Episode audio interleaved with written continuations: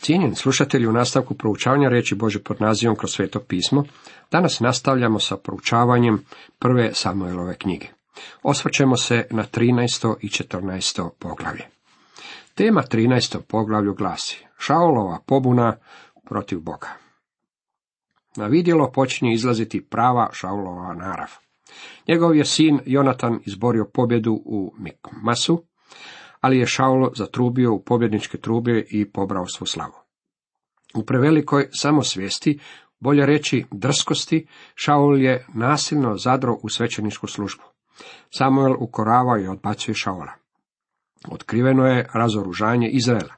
Mislim da ću u ovom poglavlju moći podržati tezu koju sam postavio u devetom poglavlju glede kralja Šaula. Njegov ga je izvanjski izgled učinio kraljem, ali ispod te maske on uopće nije bio kralj. Šaul izabra sebi tri tisuće Izraelaca. Dvije tisuće od njih bjahu sa Šaulom u Mikmasu i u Betelskoj gori, a jedna tisuća bjaše s Jonatanom u Benjaminovoj gebi. Ostali je narod Šaul otpustio svakog u njegov šator. Jonatan sruši filistejski stup koji je stajao u Gibeji i filistejci saznaše da su se Hebreji pobunili. Šaul zapovjedi te zatrubiše u rog po svoj zemlji. I sav Izrael doznade novost. Šaul je srušio filistejski stup, Izrael se omrazio filistejcima i narod se poče skupljati oko Šaula u Gilgalu. Postaje očita prava Šaulova narav. Kad ga dobro razmotrimo, shvatit ćemo da je lažan. U ovim stihovima pročitali smo kako je Jonatan srušio filistejski stup. Tko je pobrao slavu zbog te pobjede? Naravno Šaulu. Jonatan je bio sposobni vojskovođa. Kasnije ćemo vidjeti kako je izborio još jednu pobjedu upotrebivši zanimljivu strategiju. Međutim, u ovom slučaju Jonatan je bio taj koji je pobjedio, ali je Šaul bio taj koji je zatrubio pobjedničke trube. Šaul je pobrao svu slavu zbog pobjede. Nije želio dopustiti da njegov sin pobere slavu zbog pobjede koju je sam izborio. Šaul je okupio cijeli Izrael i dao im lažno izvješće. Vojska je znala da kralj laže, a isto su znali i Jonatanovi sljedbenici. Narod počinje sumnjati kako postoji određena slabost u Šaulovoj vojsci i da je to njegova Ahilova peta. Je li on ponizan? Već sam na početku rekao kako je Šaulova poniznost lažna, a ta je činjenica sada izašla na svjetlo. A filistejci se skupiše da vojuju na Izraela, tri tisuće bojnih kola, šest tisuća konja, a mnoštvo naroda kao pjesak na morskoj obali. I utaboriše se kod Mikmasa, istočno od Bet Avena. Kad su Izraelci vidjeli da su u nevolji i da je narod pritisnut od neprijatelja, posakrivaše se u pećine, jame, kamenjake, jarke i čatrnje. Očito su se filistejci oporavili od poraza i gubitaka i svom silom su udarili na Izraelce. On pričeka sedam dana kako mu je odredio Samuel. Ali kad Samuel nije došao u Gilgal, narod se stade razilaziti od Šaula. Tada reče Šaul, donesite mi žrtvu paljenicu i žrtve pričesnice. I prinese žrtvu paljenicu. Ovdje nam se otkriva još nešto u svezi sa Šaulom. Mislio je da zbog svog kraljevskog položaja smije Bogu prinijeti žrtvu paljnicu. Kasnije ćemo vidjeti kako je još jedan kralj, Uzija, mislio kako njemu pripada i svećenička zadaća. Boga je oštro osudio, postao je gubav. Šaul je zanemario izrečitu Božu uputu kako samo svećenik iz Levijeva plemena može prinositi žrtve paljenice. I upravo je završavao žrtvu paljenicu kad eto Samuela i Šaul mu iziđe u susret da ga pozdravi. Samuel ga upita, to si učinio? A Šaul odgovori, kad sam vidio da se narod razilazi od mene, a ti da ne dolaziš do određenog dana, a filisteci se skupili u Mikmasu. Šaul nije želio čekati Samuela. Bio je nestrpljiv i drzak. Mislio je da je imao barem tri dobra razloga da ne čeka na Samuela. Prvo, ljudi su se počeli razilaziti, drugo, filisteci su se utaborili u blizini i treće, Samuel je kasnio u zakazno vrijeme. Naravno, Šaul je sve pokušavao riješiti vlastitim razborom, za sve je pokušao kriviti druge. Pomislio sam, Sad će udariti filistejci name u Gilgalu, a ja neću stići molitvom ublažiti Jahvu. Zato se odvažih i prinesoh žrtvu paljenicu. Šaul se odvažio kako bi prinio žrtvu paljonicu Bogu. On je tu lagao. Iskazao je sve crte lažne pobožnosti. Sad na vidjelo počinje izlaziti pravi Šaul. Samuel tada reče Šaulu, ludo si radio. Da si održao zapovjed koju ti je dao Jahve, Bog tvoj, Jahve bi učvrstio tvoje kraljestvo nad Izraelom do vijeka. A sada se tvoje kraljestvo neće trajno održati. Jahve je potražio sebi čovjeka po svom srcu i odredio ga za kneza nad svojim narodom, jer ti nisi održao što ti je Jahve zapovjedio. Šaulu je na samom početku bilo rečeno da ako će biti poslušan Bogu, tada će iskusiti i blagoslov. Ako međutim bude neposlušan, stići će ga sud. Vlast mora biti poslušna Bogu. Ono što je svijetu danas potrebno je vladar kojim vlada i upravlja Bog. Svi naši problemi se sastoje od toga što nemamo takvu vrstu vladara. Naravno da ga niti nećemo imati, sve dok se gospodin Isus ne vrati natrag na zemlju. To je Božji konačni cilj za ovu zemlju. Šaul je bio neposlušan, tako da je Bog odredio drugog čovjeka koji će postati kraljem umjesto Šaula. Malo kasnije i taj čovjek stupa na scenu. Čak niti Samuel u tom trenutku ne zna o kojem se to čovjeku radi. Na to Samuel ustade i ode iz Gilgala svojim putem, što je naroda ostalo, pođe za Šaulom u susret ratnicima. Kad su došli iz Gilgala u Gebu, Benjaminovu, Šaul pobroji narod koji je ostao uzanj i bjaše ga oko šest stotina ljudi. Šaul i sin mu Jonatan s ljudima što bjahu s njim zaposlili su Benjaminovu Gebu, a filistejci se utaborili u Mikmasu. Tada iz filistejskog tabora izađe četa pljačkaša i tri odjela. Jedan odio udari prema Ofri u zemlju Šualsku. Još malo i započet će bitka. Ovdje ćemo vidjeti koja je opasnost od razoružanja. A po svoj zemlji Izraelove nije bilo kovača jer su filistejci rekli, treba sve učiniti da Hebriji ne bi pravili sebi mačeve i koplja. Zato su svi Izraelci išli k filistejcima, ako je tko htio da prekuje svoj rohonik ili motiku, svoju sjekiru ili ostan za volove. A cijena je bila dvije trećine šekela za raonike i motike, jedna trećina za oštrenje sjekire i za nasađivanje ostana. Filistejci su razoružali Izraelce. Izraelcima je bilo dopušteno posjedovati neke alatljike koje se upotrebljavaju u domaćinstvu, ali da bi ih samo naoštrili, morali su ići k filistejcima. Na taj način neprijatelj je mogao točno znati koja je situacija s oružjem u Izraelu. Tako se dogodilo da na dan bitke kod Mikmasa nitko od svega naroda koji bjaše sa Šaulom i Jonatanom nije imao ni mača ni koplja u ruci. Samo ih imahu Šaul i njegov sin Jonatan. A dotle jedna straža filistejska bjaše izišla prema klancu kod Mikmasa. Samo su dvojica, Šaul i Jonatan, imali mačeve. Pretpostavljam kako su ostali vojnici nosili sa sobom otike, sjekire, toljage i slične predmete. Tako je Šaulova vojska bila pripravljena za borbu. Cijenjeni slušatelji, toliko iz 13. poglavlja. U nastavku želimo proučavati 14. poglavlje. Tema ovom 14. poglavlju glasi Jonatanova pobjeda nad filistejcima za koju je Šaul pobrao slavu. Još jednom je Jonatan izborio veliku pobjedu, a Šaul je zato pokupio svu slavu što nam otkriva kolika je bila njegova zavist. On je spreman u stvari uništiti svoga sina. U 14. poglavlju dana nam je strategija koju je Jonatan upotrebio protiv filistejaca. Tradicija govori kako je ovo poglavlje u Bibliji pročitao britanski general Allenby noć prije nego je uspješno napao Turke u Prvom svjetskom ratu. Za mene ovo je zanimljiva popratna informacija.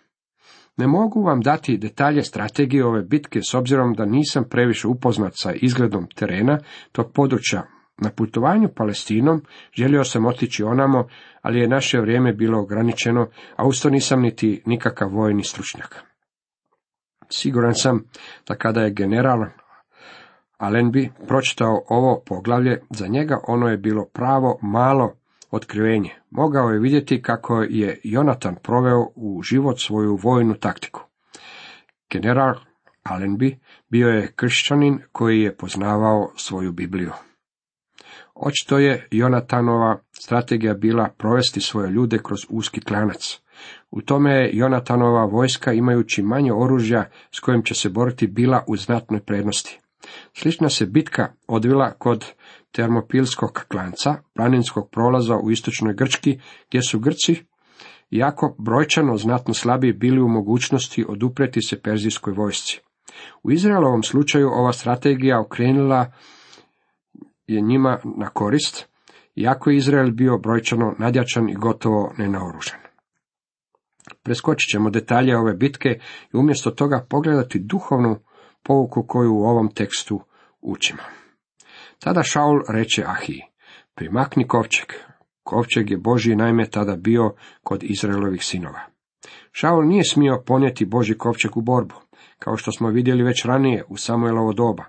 Izraelovi sinovi su upotrebili kovčeg saveza zbog svojih praznovjernih pobuda, naime mislili su da će im on pomoći pobijediti.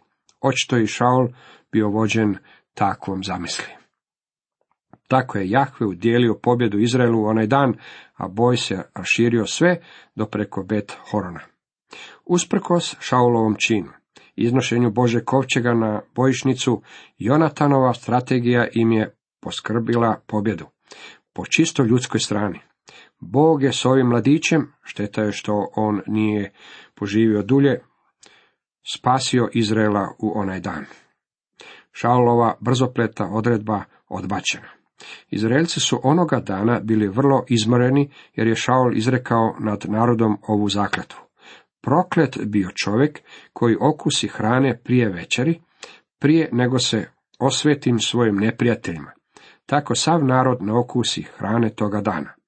Ali je ondje bilo medenoga sača na površini zemlje.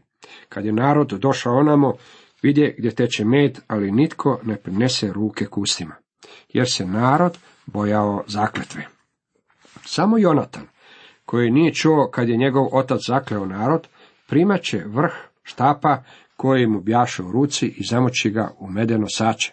Zatim prinese ruku k ustima i odmah mu se zasvetliš oči. Zanimljivo je kako Jonatan nije znao za čudnu odredbu svoga oca da niti jedan čovjek ne smije jesti dok se ne pobjedi u borbi. U stvari Jonatan je već izvojavao pobjedu. Sada sve više počinjemo otkrivati pravu Šaulovu narav. Jonatan je izborio pobjedu, a Šaul je pobrao slavu zbog toga. On nije spreman dati sinu slavu, koja mu po pravu i pripada. Njegove skromnosti je nestalo, a otkrila se njegova ljubomora. Tada jedan iz naroda progovori i reče mu, Tvoj otac zakleo narod govoreći, proklet bio onaj koji okusi hrane danas. A Jonatan odgovori, moj otac svaljuje nesreću na zemlju. Gledajte kako su mi se zasvijetlile oči, jer sam okusio malo tog meda. To bi tek bilo da je narod slobodno jeo od plijena koje je zadobio od neprijatelja. Ne bi li filistejski poraz bio još veći? Šaulova odredba bila je budalasta. Ljudi su bili umorni, borili su se u boju i pobjedili su. Trebali su se najesti. Šaul je rekao, ne dam nikome jesti prije večeri, dok se ne osvetim svojim neprijateljima.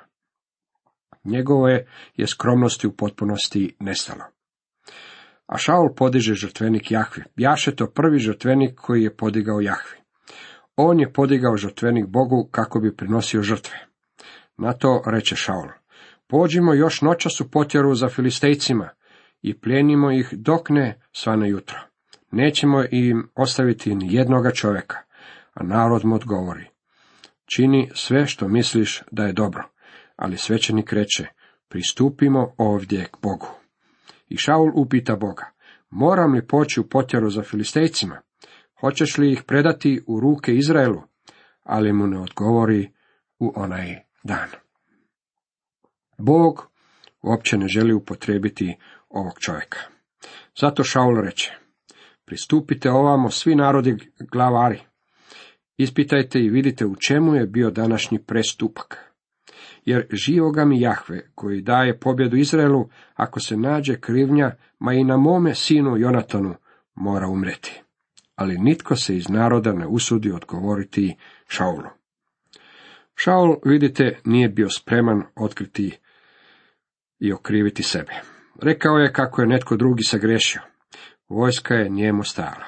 Oni su znali da je pobjeda Jonatanova.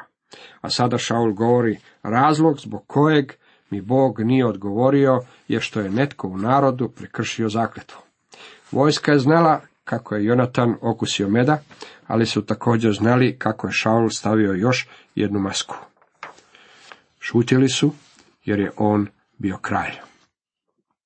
Šaul onda reče svemu Izraelu, vi stanite na jednu stranu, a ja i moj sin Jonatan staćemo na drugu stranu.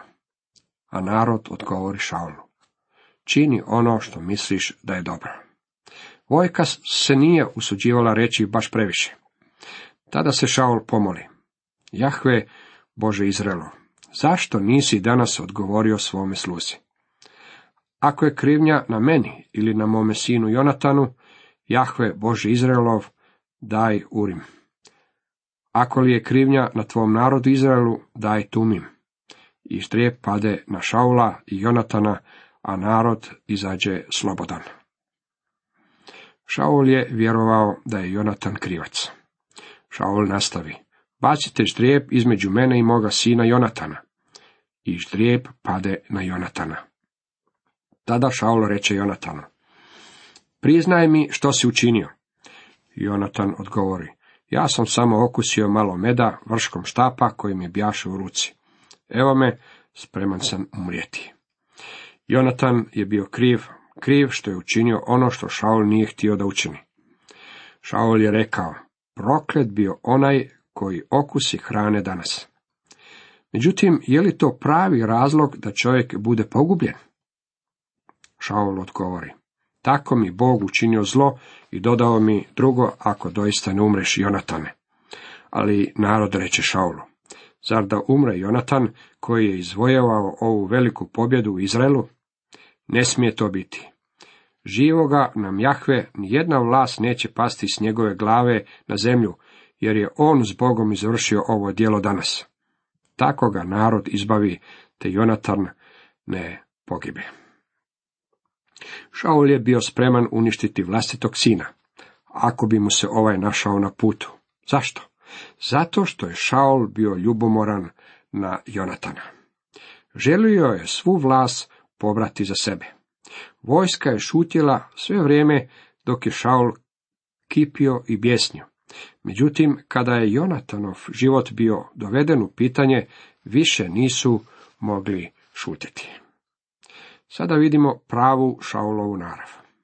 Kasnije ćemo vidjeti kako se ponio upravo suprotno Božjoj naredbi. On će učiniti nešto što će donijeti tragediju na izraelski narod. Da Bog nije intervenirao, to bi značilo istrebljenje čitavog naroda. Šaul nam se otkrio kao čovjek kojemu uopće nije stalo do Bože volje. On je u stvari sotornin čovjek. U sljedećem poglavlju vidjet ćemo kako Šaul više nije poslušan Bogu. Slijedi isključivo vlastiti naum. Na koncu Boži duh više neće razgovarati s njim. Boga više neće voditi, a ovaj će se od Boga okrenuti svijetu demona. Zatim ćemo proučavati događaj kada je Šaul otišao po savjet vraćari iz Endora. U tom odjeljku pronalazimo veliku duhovnu pouku za nas koji živimo u svijetu demonizma, okultnog štovanja sotone i astrologije. Neka nam Bog bude na pomoći jer živimo okruženi mnogim šaulom. Cijenjeni slušatelji, toliko za danas.